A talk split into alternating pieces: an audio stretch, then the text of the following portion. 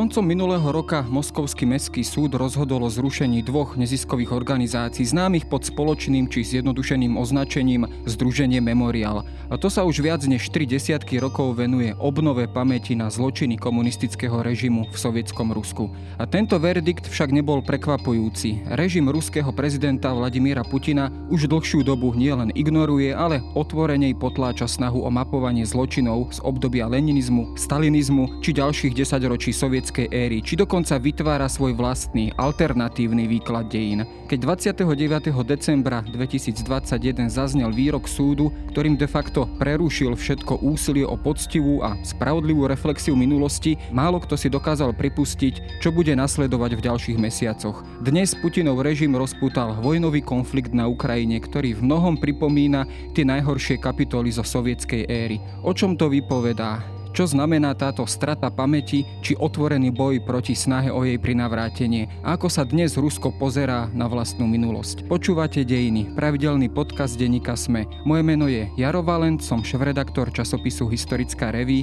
a pozvanie k rozhovoru prijal Štepan Černovšek, šéf českej pobočky Memorialu.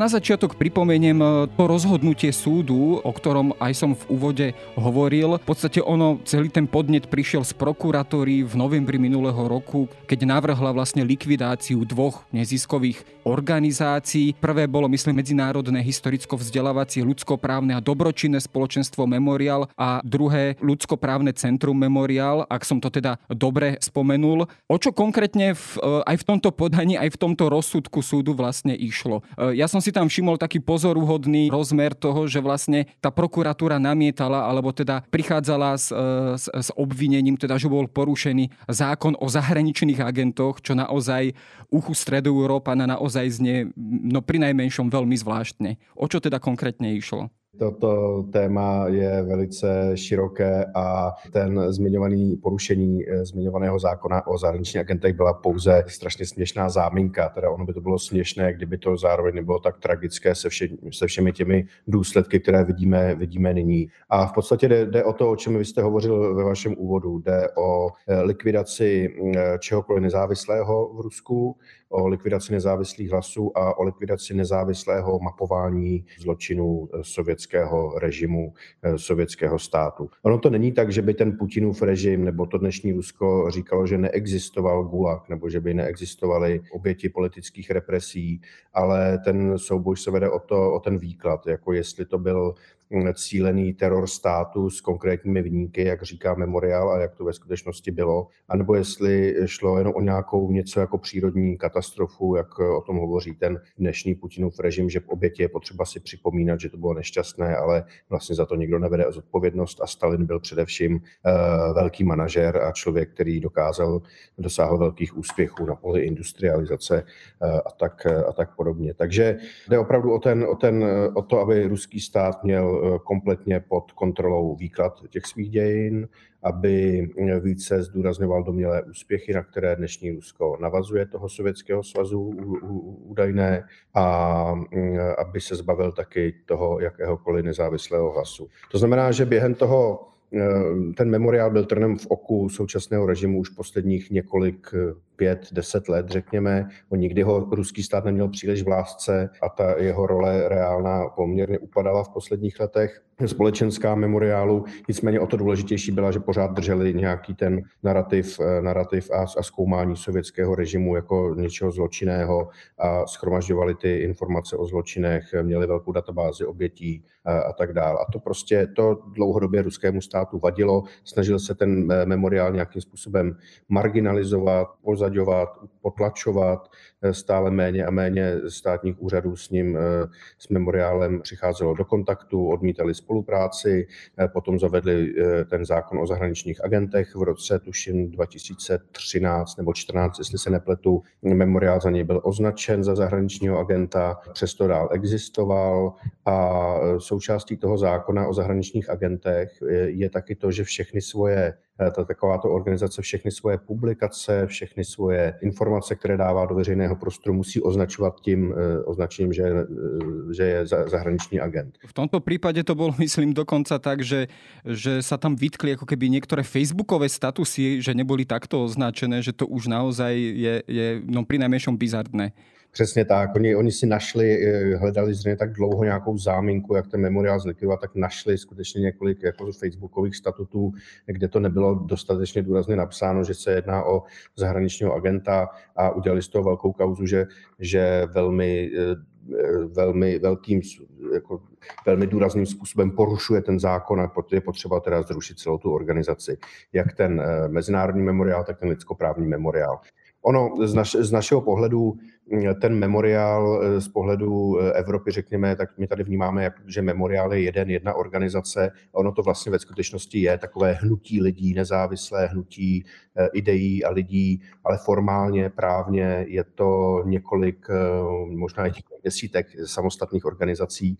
Čiže oni len tak pod hlavičkou memoriálu ako keby fungujú, ale viac menej sú to nezávislé organizácie, které sú nejakým spôsobom prepojené. Přesně tak. A z nich jako vlastně největší byl ten mezinárodní Národní memoriál, který zkoumal ty sovětské represe a ten měl oficiálně čtyři pobočky, jednu v Permu, jednu u nás v České republice, to je ta naše pobočka, potom na Ukrajině a ve Francii. Pak bylo ale lidskoprávní centrum Memoriál, to se věnovalo lidským právům samostatně, protože velmi záhy v 90. letech Memoriál zjistil, že ty současné lidská, lidská práva a jejich porušování je, je, nedílnou, je nedílnou součástí i té sovětské historie, že to spolu souvisí, tak se tomu věnovali.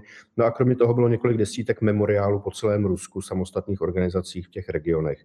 A ty jako vlastně nebyly právně nebo nejsou právně nějak propojené, jsou propojené těmi lidmi, myšlenkami, nějakou správní radou a ty existují dál. To znamená, že teď ten memoriál sice se likviduje, mezinárodní memoriál, nicméně ta nějaká agenda lidí eh, eh, a sbírky přešly na jako jinou právní entitu. Ovšem to bylo před těmi deseti dny před tou válkou. Teď se všechno během několika dní úplně vlastně převrátilo vzhůru nohama a na memoriál byl zahájen velký, velký útok eh, prohlídky v kancelářích a nejsem si jistý, jestli to vůbec nějak v nějaké změněné formě ta organizace přežije.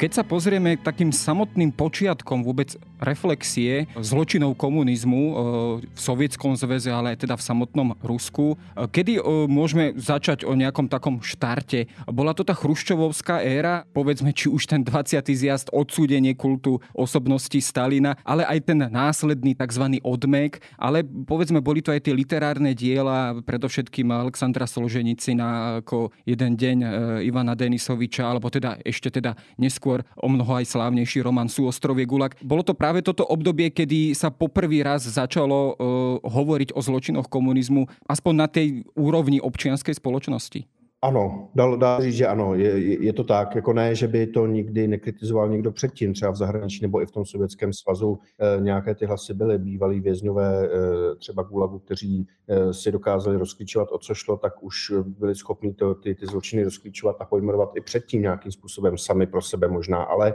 jako do toho do toho občanského povědomí nebo mezi, mezi řekněme, některé ty intelektuály sovětské, se to téma eh, eh, dostalo právě po tom Hruščovově eh, projevu a sjezdu v roce 1956, kdy odsoudil, kdy odsoudil vlastně Stalinův kult osobnosti Chruščov. No a on to vlastně potřeboval odsoudit trošku taky z toho důvodu, aby sám ospravedlnil svoji pozici v čele komunistické strany a celého Sovětského svazu. A možná takovým nechtěným důsledkem bylo, že se začalo začalo otevřeně mluvit o těch zločinech, že začaly vycházet ty mm, literární díla jako právě Alexandra Solženicina, především jeden den Ivana Denisoviče a začalo se o tom více hovořit. A to byl vlastně i doba a takový jako mm, období, které položilo základ, řekněme, sovětského dizidentského hnutí, které potom nabíralo na síle počátkem 60. let a a, a,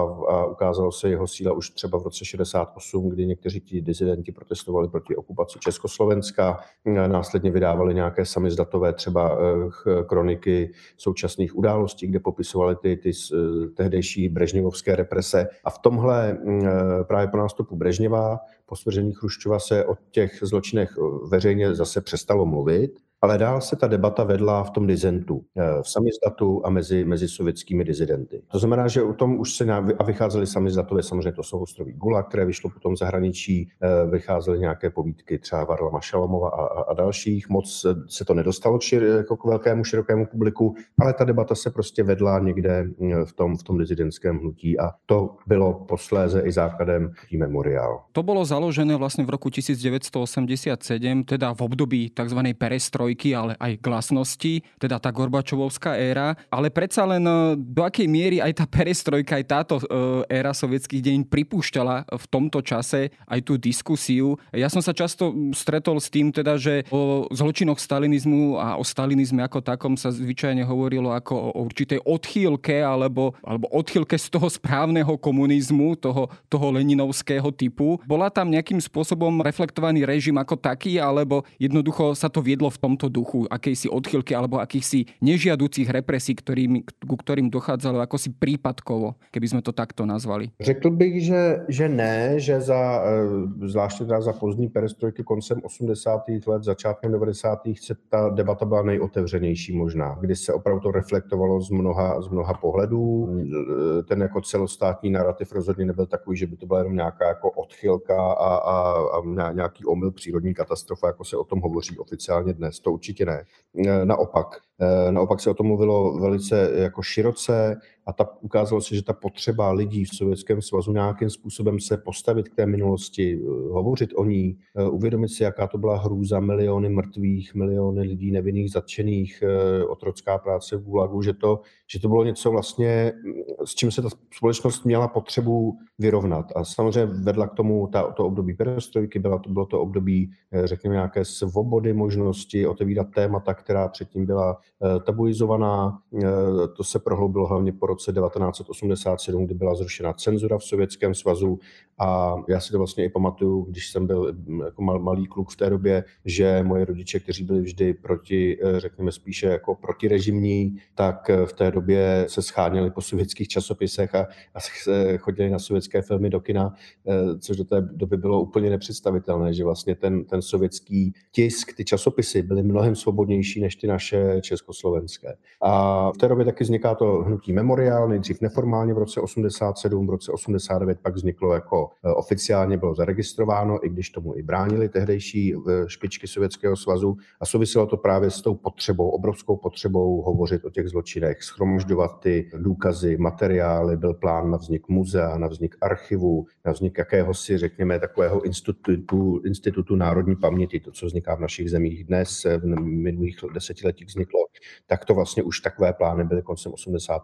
let v Sovětském svazu. Nakonec z toho vzniklo to združení Memorial, ale ta debata byla opravdu hodně, hodně otevřená a ti lidé potom eh, hodně toužili nějakým způsobem se s tím, eh, se s tou minulostí vyrovnat. To záhy skončilo v 90. letech. No, v roku 91 ešte prišiel, alebo teda bol schválený e, zákon o rehabilitácii obetí politických represí. Myslím, že to bol záver roku 91 a hneď krátko na to sa e, Sovietský zväz už definitívne rozpadol. Priniesol v tomto duchu niečo pozitívne tento zákon o rehabilitácii obetí politických represí? Skrátka, bola tam aj e, tým zákonodarcom úprimne vedená snaha o pomenovanie tých zločinov a pomenovanie aj strojcov týchto zločinov? To je zajímavá otázka. Ten, za, ten zákon o rehabilitaci obětí politických represí, tak eh, on vlastně jeho přijetí dlouho bránili ti eh, tehdejší, tehdejší představy Sovětského svazu. Moc se jim do toho nechtělo protože to znamenalo nějaké oficiální odsouzení těch právě těch, těch, těch, kdo za ty zločiny byli odpovědní. Nakonec se to podařilo prosadit i tehdejší, díky tehdejšímu eh, nositeli Nobelovy ceny Andreji Sacharovovi, eh, fyzickému, jadernému fyzikovi známému a, a hlavně obhájci lidských práv a dizidentovi, který měl obrovský vliv v té době. Takže i díky němu se ten zákon podařilo Eh, podařilo eh, prosadit navzdory mnoha snahám komunistických pohlavárů, ale zároveň vlastně tím, že se to přijímalo ještě za Sovětského svazu, tak ten zákon nebyl úplně otevřený a tak široce rozmáchlý, jak by si možná zasloužil. Že vlastně tam těm rehabilitacím hodně spadaly jenom vlastně osoby, které byly opravdu jako nevinně odsouzeni. A třeba to předtím byli komunističtí představitelé, předáci eh, obvinění v nějakých vykonstruovaných procesech ale už se po ten zákon nedostali a dodnes vlastně v něm nejsou skuteční nepřátelé nebo skuteční odpůrci komunistického režimu, jako třeba vůdci různých eh, rolnických povstání proti komunistickému režimu v Sovětském svazu ve 30. letech. Ti pořád jsou i z dnešního pohledu, z dnešního Ruska vnímáni jako zločinci. A to je, myslím, jako důležité si i pro to uvědomění, jak, jak vlastně to vnímají i v dnešním Rusku ty, ty sovětské represe, že ano, byly nevinné oběti, ale ti, kdo proti němu bojovali, proti tomu režimu, jako u nás třeba v 50. letech lidé, kteří jsou byli popraveni a dnes jsou rehabilitováni, tak ti jsou pořád i v dnešním Rusku považováni za zločince a nepodléhají těm, těm rehabilitacím. A to je důležité vědět. A ještě jedna taková připomínka, že, že ty rehabilitace uh, už k něm docházelo i dávno před přijetím toho zákona už eh, v 50. letech za, za eh, Chruščova i v 60. letech někteří lidé byli, byli rehabilitováni. Ja si v tejto súvislosti spomínam aj na jeden z takých výrokov alebo poznámok ruského historika Andreja Zubova, ktorý ako keby aj vyčítal tomu súčasnému Rusku, že ono aj z toho právneho pohľadu, pokiaľ hovoríme o právnom systéme Ruska po rozpade Sovietskeho zväzu, ako keby prevzal všetko z toho Sovietskeho zväzu. Je to aj dôsledok tohto, že je tam v podstate akási právna aj inštitucionálna kontinuita. Nie sme síce obaja právnici, ale je v tomto problém aj pri, pri pomenovávaní týchto zločinov? Já si myslím, že do značné míry ano, že, že právě je to případ toho zákona o, o té rehabilitaci z toho roku 91, že on vlastně byl napsán jako v duchu tehdejší ještě jako fungující sovětské no, komunistické ústavy a že se to, že to přešlo i do trochu do dnešních dnů a že vlastně nikdy nebyl v tom Rusku odsouzen ten komunistický režim jako takový, že nedošlo k žádnému norimberskému procesu pro komunistický režim. To znamená, že vlastně nikdy nikdo neřekl zcela jasně, ano, sovětský komunistický režim byl zločinný a má na svědomí miliony, miliony obětí. Ono se řeklo, ano, má na svědomí miliony obětí, byly, ale vlastně možná to nebylo všechno tak špatné. Vlastně vyhrál tu druhou světovou válku, porazili jsme Hitlera, takže to nemohlo být tak úplně celé špatné, takže vlastně nikdy nedošlo k tomu jasnému odsouzení a důsledkem toho eh, nastala i jakási jako nejasnost té ruské společnosti, jak se k těm dějinám postavit. Bylo to dobře nebo to bylo špatně za toho Stalina? Byly ty oběti, bylo to něco, co je potřeba připomínat a znamená to, že byl Stalin špatný nebo to, že vyhrál vlastně tu válku, tak je vlastně jako lepší. A nikdo, nemají v tom vůbec jasno ti lidé. Mají v tom jasno lidi kolem memoriálu ale nemají v tom jasno obyčejní eh, ruští občané a tápou a, a vlastně to téma se nějak jako dostává do pozadí, do podvědomí a, a tam pořád je neuzavřené, není pohřbené a pořád občas jako vystupuje e, zpět na světlo a pořád ta nevyjasněnost a nevyrovnanost e, straší e, ruskou společnost.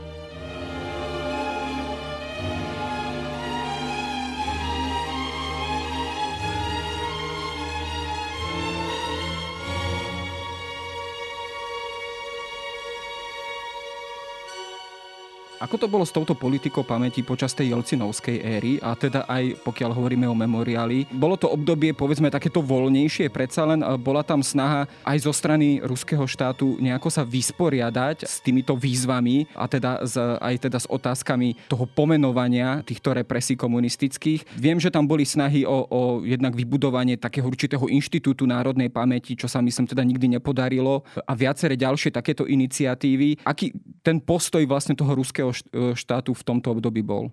Já bych to nazval možná spíš takovou apatií e, ta 90. léta. On z toho vlastně z té obrovské euforie, svobody a možnosti o těch věcech mluvit, která panovala za Gorbačova, za perestrojky, až do pádu Sovětského svazu, tak velmi rychle nastalo jakési eh, vystřízlivění a zapomnění těchto témat, protože s tím pádem Sovětského svazu a rozpadem a přechodem do nového uspořádání nastal opravdu velký chaos a velká ekonomická krize.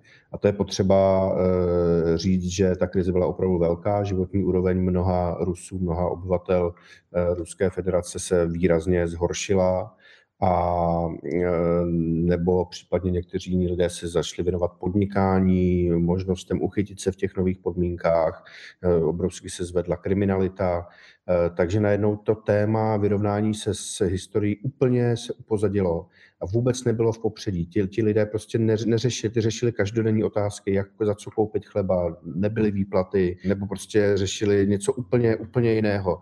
A, a jako kdyby mě, mě to ti i ruští kolegové z memoriálu popisují, jako kdyby najednou všichni měli pocit v tom roce 91-92, že O té historii jsme si všechno řekli, je to všechno jasný, popsali jsme to za toho Gorbačova a teď už to není potřeba řešit. Teď se prostě řeší praktické eh, praktický věci.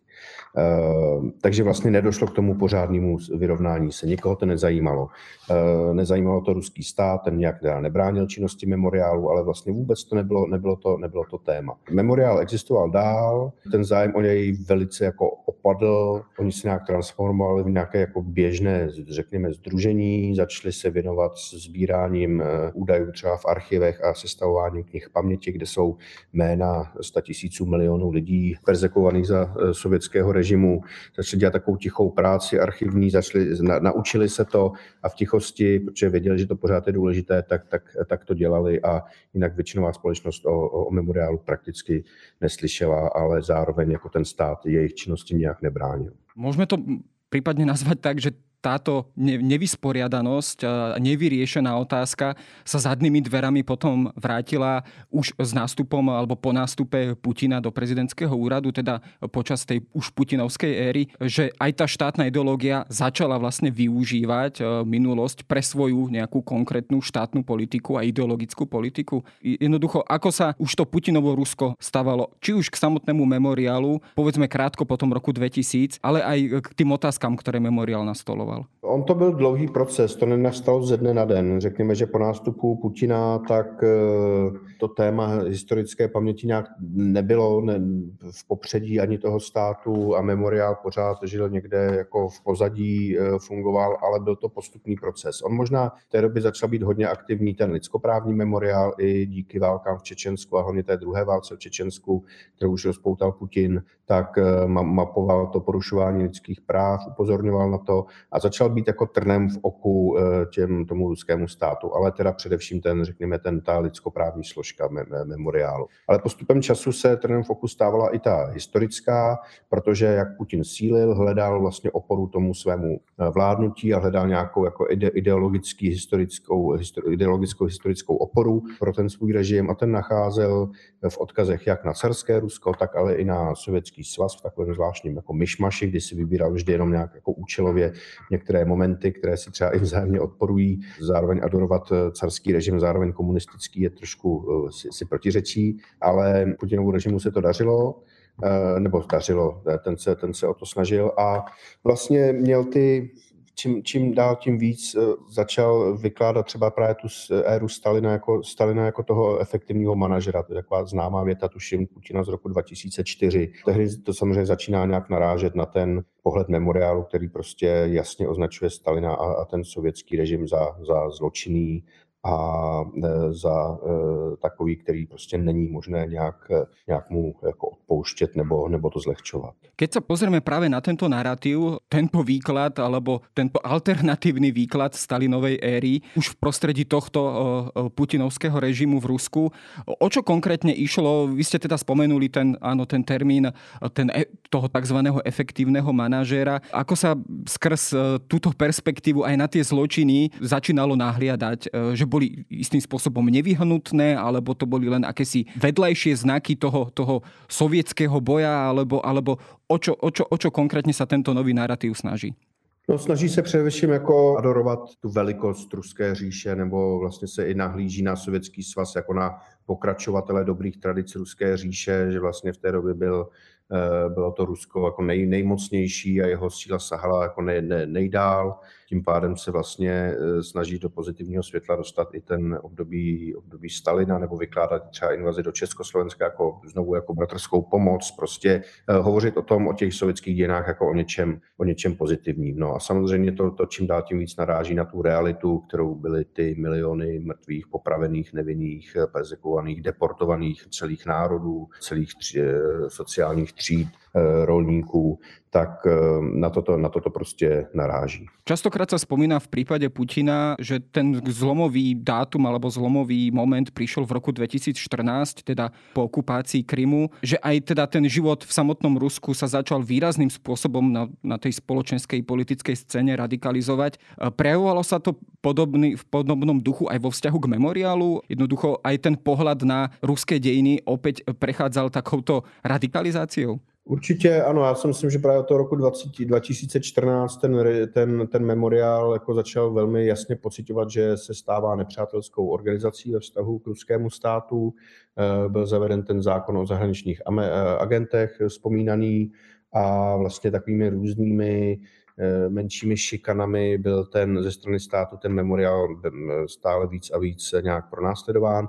Na druhou stranu zase O to období sovětských represí se začalo zajímat i více lidí v Rusku v té době, i tím, že vlastně ten stát začal přitvrzovat na demonstracích proti putinovských už od roku 2011 a ti mladí lidé se začali zajímat, co to je, jako, eh, co se to děje, takováhle zlovůle státu a zjistili, že už se to někdy v minulosti dělo za Sovětského svazu, že s tím někdo má zkušenost, že to někdo zkoumá a popisuje a tak začali jako se o to víc zajímat a i chodit vlastně do memoriálu mnohem víc mladých lidí v té době do toho moskevského memoriálu přišla taková nová vlna eh, mladé generace eh, lidí, kteří založili různé nové zajímavé internetové a interaktivní projekty a začala dělat tu, tu práci zajímavě i na venek, takže opravdu jako ty, ty, ty interaktivní mapy a různé další věci začal být jako i, i viditelnější ten memoriál do jisté míry. Ale o to víc jako byl, byl trnem v oku, řekněme, těm státním úřadům. Dochádzalo aj k takej snahe o kriminalizácii už aj pracovníkov, alebo teda aktivistov z memoriálu. Ja si spomínam na jeden prípad, e, myslím, že jedného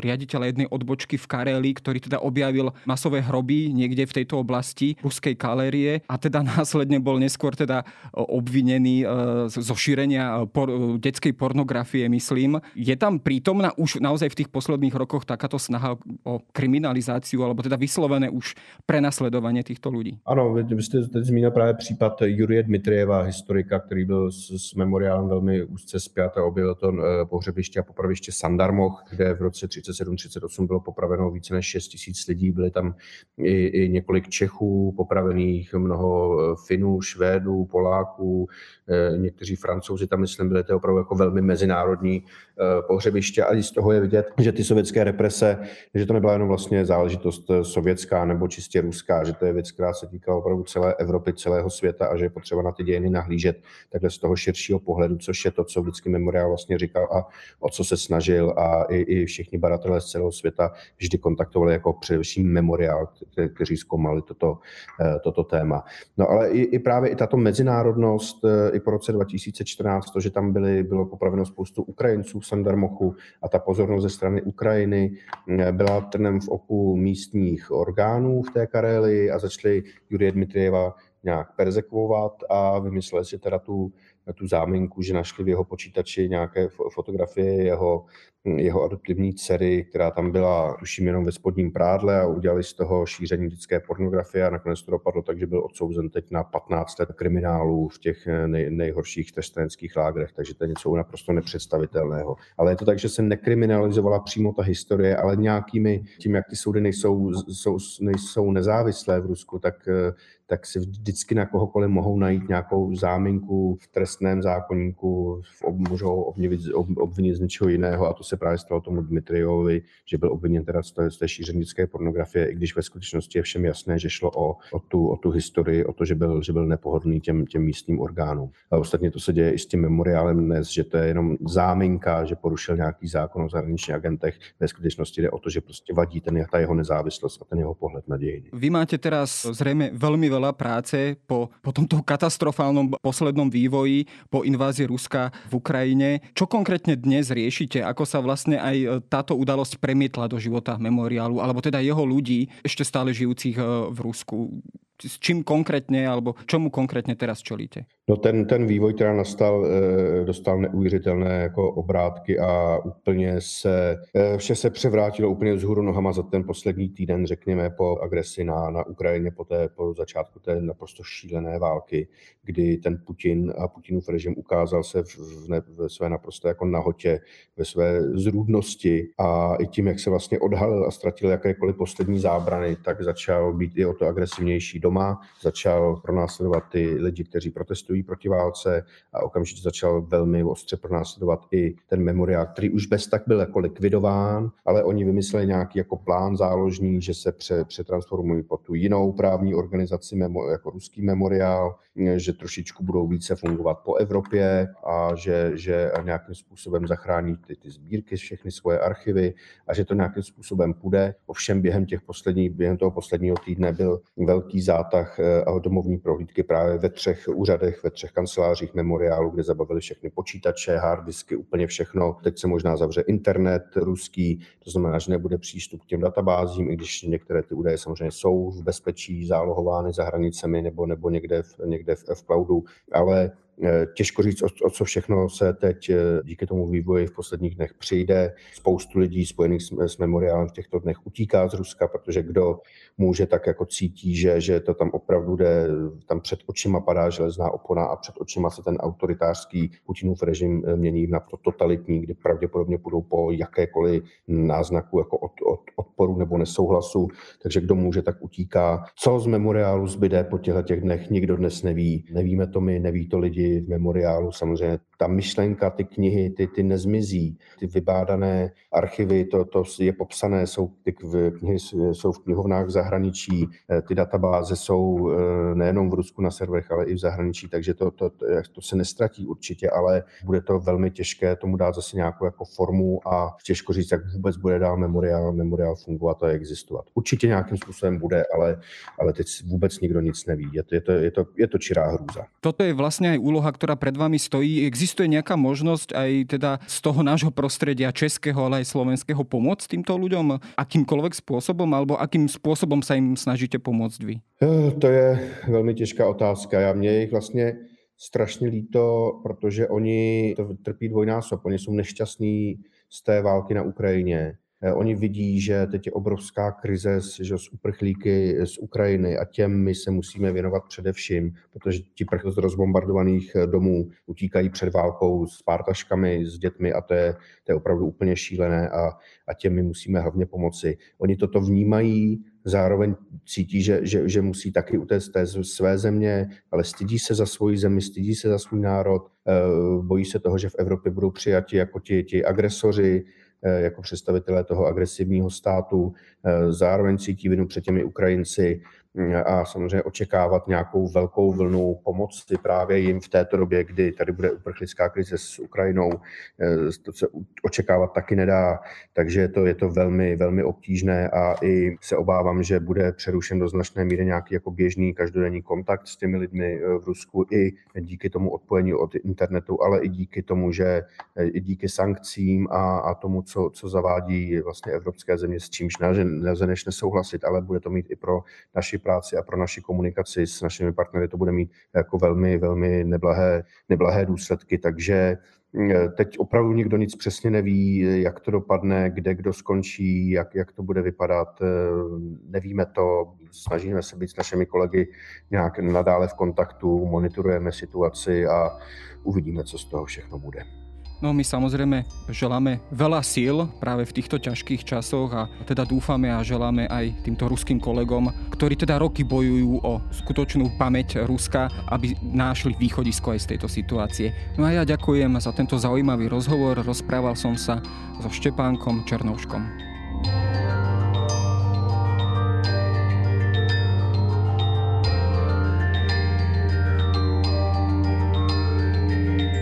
To je na dnes všetko. Počúvali ste Dejiny, týždenný podcast denníka Sme a historickej reví. Podcast Dejiny vychádza každý týždeň v nedelu. Prihláste sa na jeho odoberanie vo svojej podcastovej mobilnej aplikácii na platformách Google Podcasty, Apple Podcasty alebo v službe Spotify. Všetky diely nájdete aj na adrese sme.sk lomka dejiny alebo historickareví.com.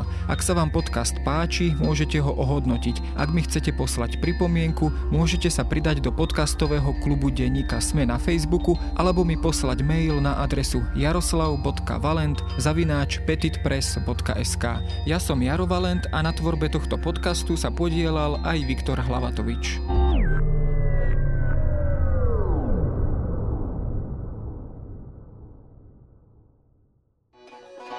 Chcete vedieť, kde barania masť pochuťka? Čo vám treba na zdolanie 7000 a ako spraviť zo stráženia mačky vytúženú dovolenku?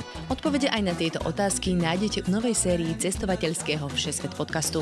Nájdete ho každý útorok vo všetkých podcastových aplikáciách, na YouTube či na stránke ZMSK. S Týnou Paholik Hamárovou a Lukášom Ondarčaninom.